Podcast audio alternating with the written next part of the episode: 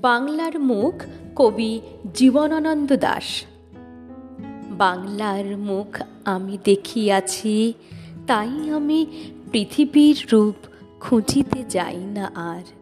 অন্ধকারে জেগে ওঠে ডুমুরের গাছে, চেয়ে দেখি ছাতার মতন বড় পাতাটির নিচে বসে আছে ভোরের দোয়েল পাখি।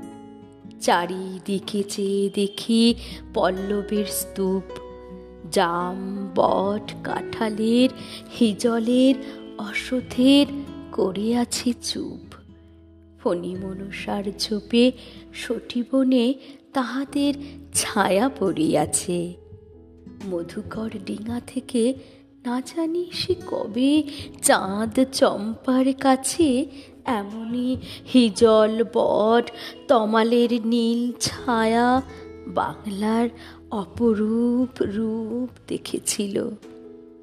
বেহুলাও একদিন কাঙুরের চলে ভেলা নিয়ে কৃষ্ণা দ্বাদশীর জ্যোৎস্না যখন মরিয়া গেছে, নদীর চড়ায় সোনালি ধানের পাশে অসংখ্য অসত্য বট দেখেছিল।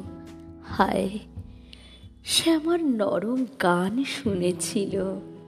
একদিন অমরায় গিয়ে ছিন্ন খঞ্জনার মতো যখন সে নেচেছিল ইন্দ্রের সভায়, বাংলার নদী, মাঠ, ভাটফুল, ঘুঙুরের মতো তার কেঁদেছিল পায়।